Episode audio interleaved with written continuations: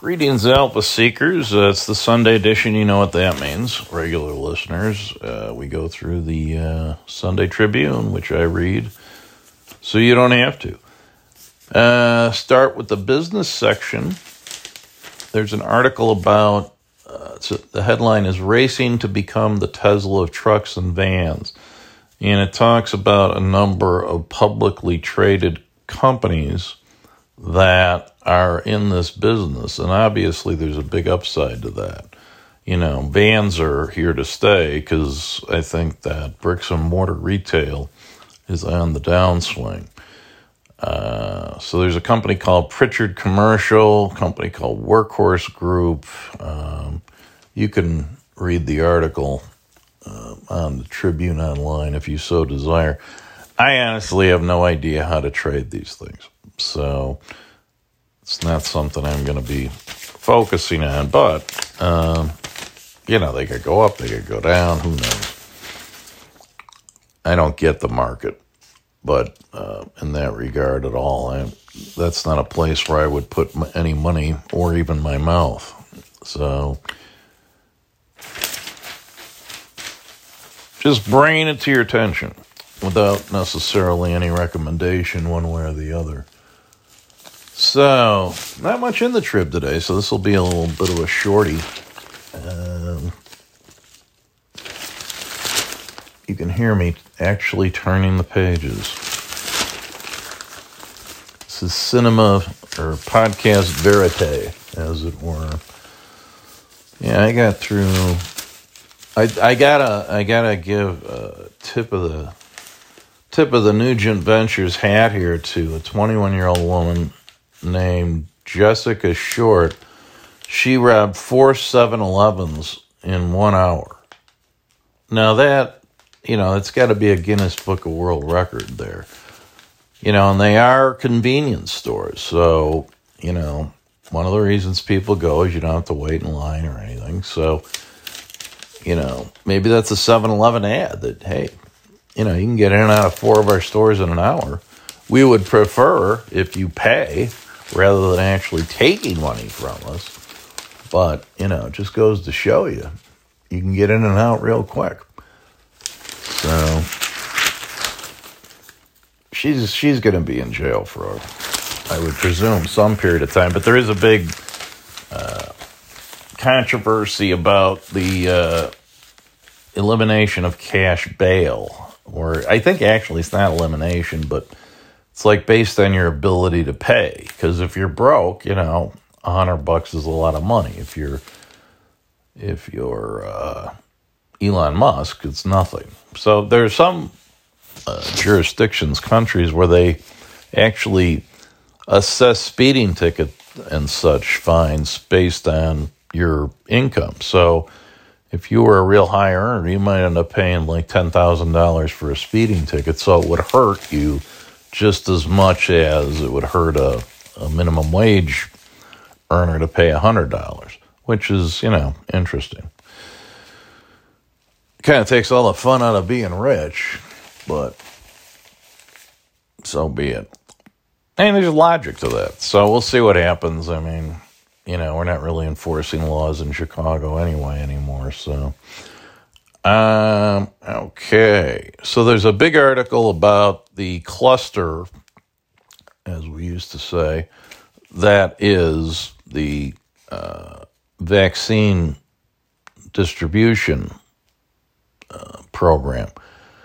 And there's a lot of things going on here. Obviously, the fundamental thing is there's too many people and not enough vaccine. But they've also tried to do this more or less logically and start with the healthcare workers, you know, for force protection, which is reminiscent of the masking thing. Because initially, you know, the authorities, the, the science folks were saying, oh, you don't need to wear a mask. Well, they were wrong.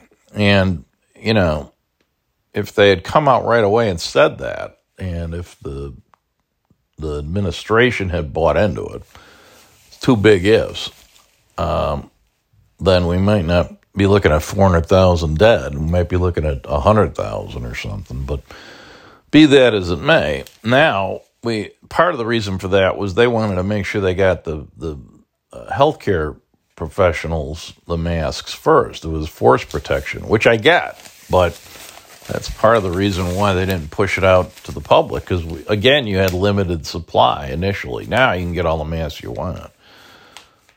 Kudos to the private sector, but. Um, now, as we go through that same process, they've reserved the vaccine for the healthcare uh, workers, and that's broadly defined. So, everybody, right down to the uh, support staff, you know, the janitors and the cafeteria workers. And obviously, that's necessary because they're in close contact. But a lot of them aren't taking it. So, I quote now from the Tribune article. Dr. Allison Arwady, I guess is how you pronounce that, Chicago Pub- Chicago Department of Public Health Commissioner, was surprised by the number of inpatient healthcare workers who haven't wanted to get the vaccine. That hesitancy was more prevalent among support staff and black and Latino employees. Uh, so the trouble is that uh, you know, you get a allocation and then you open the bottle, and if you don't have enough people, you got to use it or lose it. It's like milk; it spoils.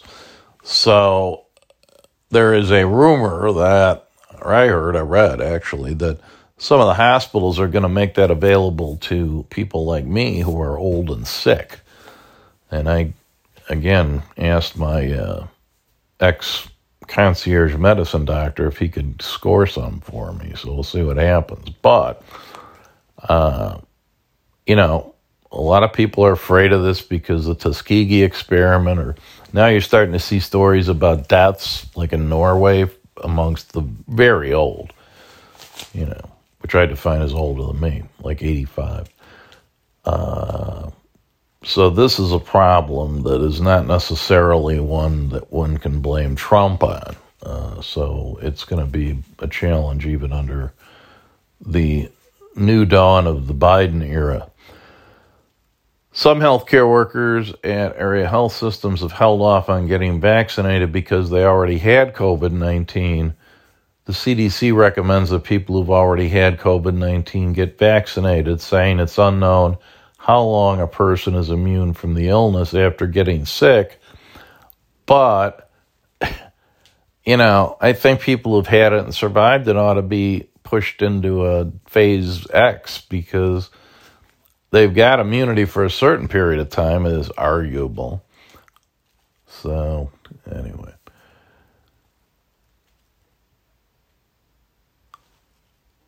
Let's see what else here. So Biden has a goal of 100 million people in 100 days. I think that is very ambitious.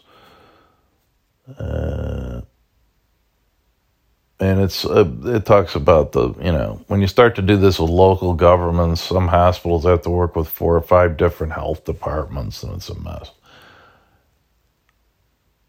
So, state and local leaders hope to see the numbers grow as Illinois opens vaccinations to 3.2 million seniors and essential workers in coming days.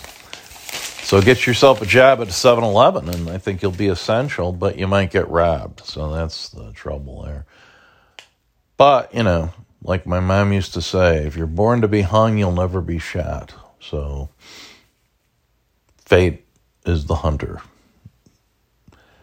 So starting January 25th, there's going to be some National Guard sites. There's going to be Walgreens, CVS, Jewel Osco pharmacies, and a number of hospital systems will use their medical records to reach out to people.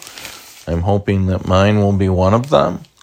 Uh, so Lightfoot, our mayor here, said that she expected the city to have a total of six mass vaccination sites up and running within days that could eventually, eventually, which is not a good word when you're a senior, uh, serve seniors. Now, then there's another one here, you know, and it, the editors of these papers must just be telling their reporters find a racial angle on this. Because the article is about more on the north side and lakefront get immunized. Well, they're targeting healthcare workers. So, guess what? That's where Northwestern is. That's where U of C is. You know, so a lot of hospitals are near the lake. So it's like, duh. And they don't mention that until, you know, they've got like six subheads. They mention that in subhead four. Uh, but, you know, the first angle is the rich people and race, you know, and it, it's pretty obvious that they've only been able to give it to healthcare workers. So the healthcare workers are concentrated in the hospitals, right? Yeah, so, so now here's Kass about the new day or same old, uh, same old for Illinois taxpayers. And the focus of the article is that this uh, Chris Welch is a Madigan guy. And I always thought so. Madigan is still chair of the party, and so now he's got you know a, a sort of a beard, as we used to say, so he can stay in the shadows where he likes it, and yet the reformers can claim victory.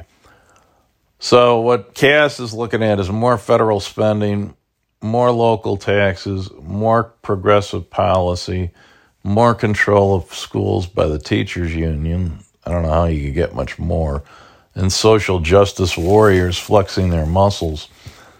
Uh, out of this 1.9 trillion COVID relief package, 350 for states, and that boils down to 13 billion for Illinois. It seems to me we should get more. We should get about 10% of it. Uh, but 13, evidently. But probably more to come. And that's what the Illinois politicians expected out of the victory. So honestly, you know, and there are those who say that if you feed the beast, you're not going to inflict the pain that will change it, force it to change. I don't buy that. I don't think it will change. I think it will die. It does not know how to adapt. There was an old book, Who Moved My Cheese? And some mice just die, and other mice go find the new cheese. So this is a mouse that will die. So I think it's kind of inevitable that you're going to see federal bailouts, and I'm all for it. I mean, if it's if it's either me or Uncle Sam, and Uncle Sam gets the print money and I don't, fine. I mean, the economics of Illinois are unsustainable under any reasonable tax and economic structure. So, if you're going to prop it up, it's going to have to be funny money. So Kass says it's much easier to treat the state like a dying central air conditioning unit, squirt in some Freon and hope for the best. And then, uh, of course, the Democrats will redraw the map, and we're going to lose at least one congressional Senate. And guess who that's going to be? That's going to be Kinzinger, which is why he's been beating up on Trump so he can run for governor. Makes sense. Let's see. But uh, one thing about Chris Welch is his first name is actually Emanuel. Um, he will be more easily pressured, according to Kass, by the progressive wing of the party than Madigan was, the public worker unions. And uh, so that's all going to be negative for the finances of the state. But you know, the federal bailout, I think, is what these states have always been planning in. It's the only way out.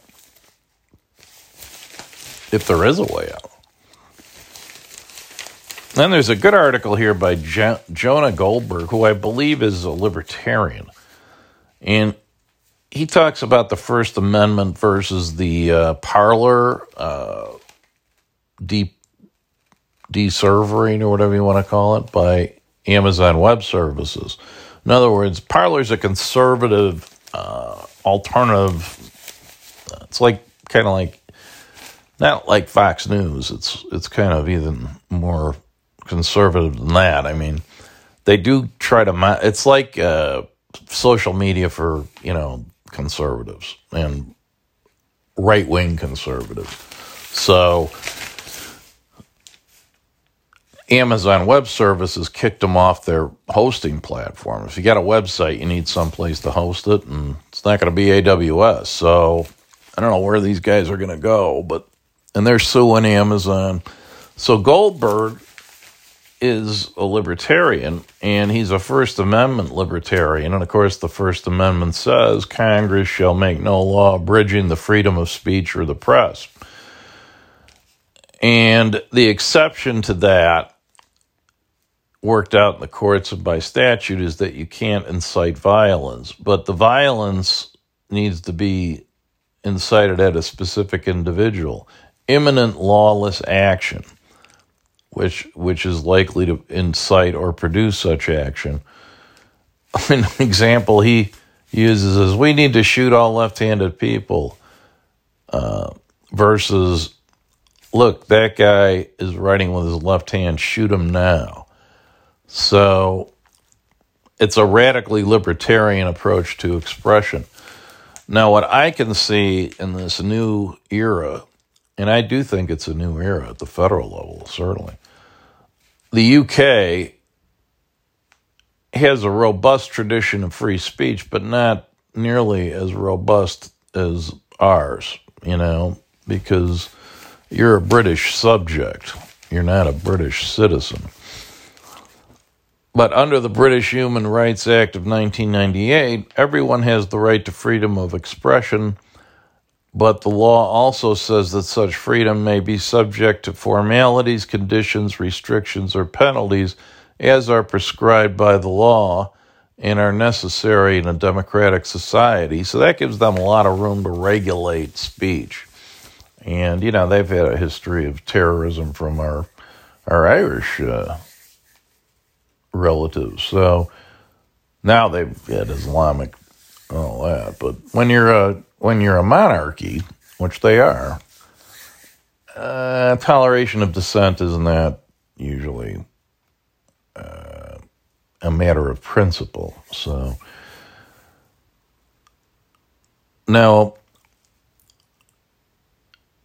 it is a standard and correct talking point, he says, among conservatives of the social variety that the founders believed our system could only work with a virtuous people. And he cites a few quotes, one by Washington Virtue or morality is a necessary spring of popular government.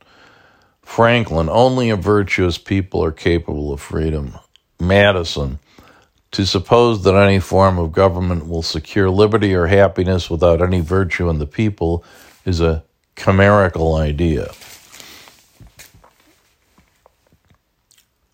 And Henry Ward Beecher, the 19th century minister, said there is no liberty to men who know not how to govern themselves.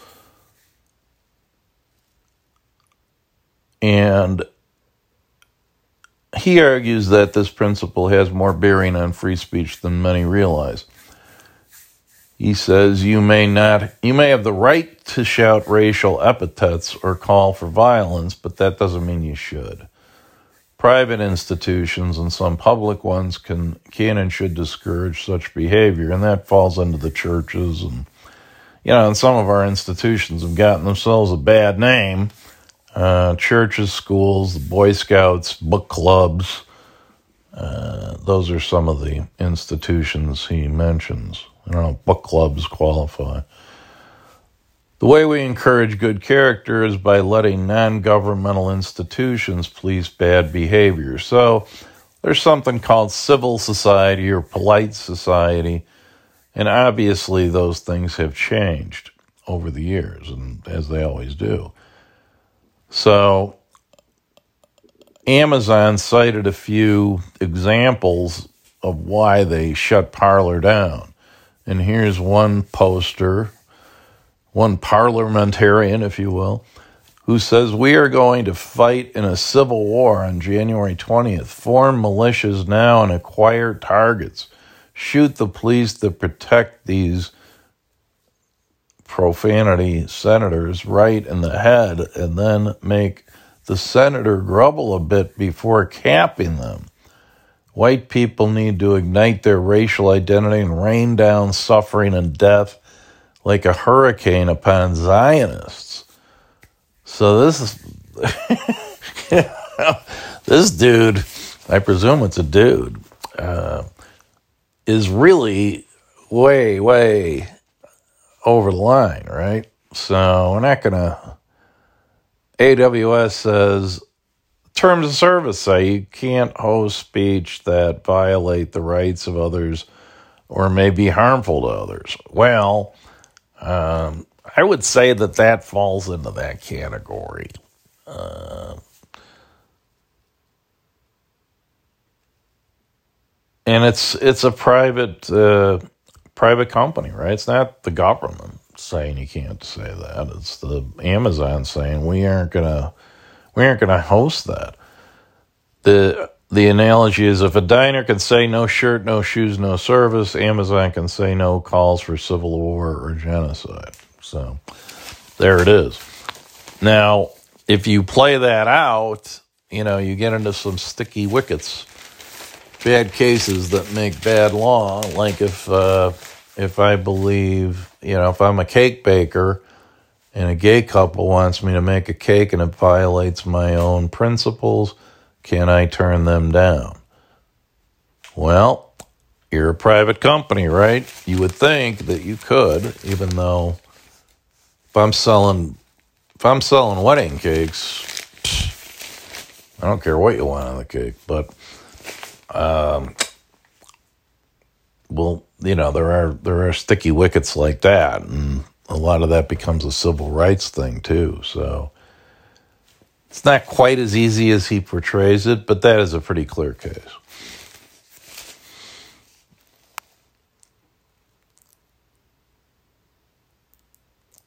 And then there's a Wall Street Journal editorial board piece about Illinois' population loss, and they talk about our property tax,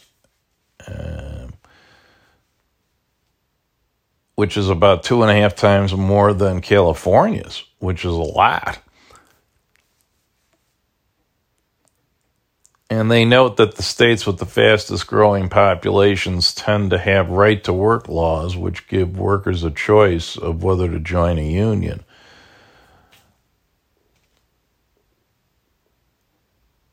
And then they note that many Republicans worry that migrants from high tax states will import their liberal politics to conservative states, which is exactly what's happening. Uh, and then they say, but then U.S. immigrants who fled socialism are also among the staunchest supporters of free markets, and they are. I get a guy working for me who comes from Yugoslavia, and boy, he hates socialism. But he also hated Trump, you know, so something of a conflict, I suppose. So that's uh, notable. I wonder if as we move down the blue road, we're going to get to a point where those right to work laws are overturned or the federal government finds some way to prohibit that and makes it a union country. But we'll see what happens there. I think at best, you know, you're going to have certain states, blue, red states, that they leave them alone but if it starts to hurt the blue states, which it will, who knows? I mean, this mandatory $15 minimum wage nationwide is, in effect, uh, one way to hit the right to work states, you know, because wages are a big part of that. Not all of it, though. So, anyway, there's a letter to the editor from one Malka Z. Simkovich who's director of Catholic Jewish Studies at the Catholic Theological Union. And she makes the point uh, that the rioters, there was a Dahleen Glanton, and I don't read her because I don't read the Trib during the week very much, but she pitched, she cast this in terms, in racial terms, this riot thing in D.C., the name of her the headline of her column was "White Privilege and the American Caste System" was on display during the insurrection, and uh, you know the the thought was that the cops there were easier on the protesters because of their their race. Well, it was an inside job, folks. So that's why you didn't have the militarization that you've got now, and you can see now the government has realized exactly what's up here and man, it's like an armed fort. But, and it's still under Trump, by the way. So, but she points out that there was a lot of anti Semitism uh, on exhibit. So she says those who interpret our current social crisis through the lens of white people's oppression of black people risk ignoring an extremely dangerous form of hatred that all those who have devoted their lives to social justice should actively condemn. And by that, she means anti Semitism.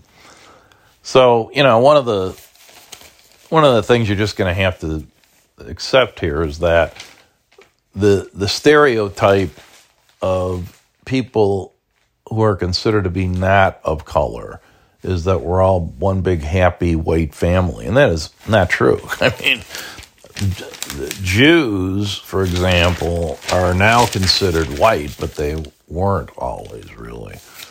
So, you know, there's still a lot of, I mean, white people have been killing other white people for as long as the history of white people's been recorded, you know. Bosnians, Serbians, Catholics, Protestants. So it's not one big happy family.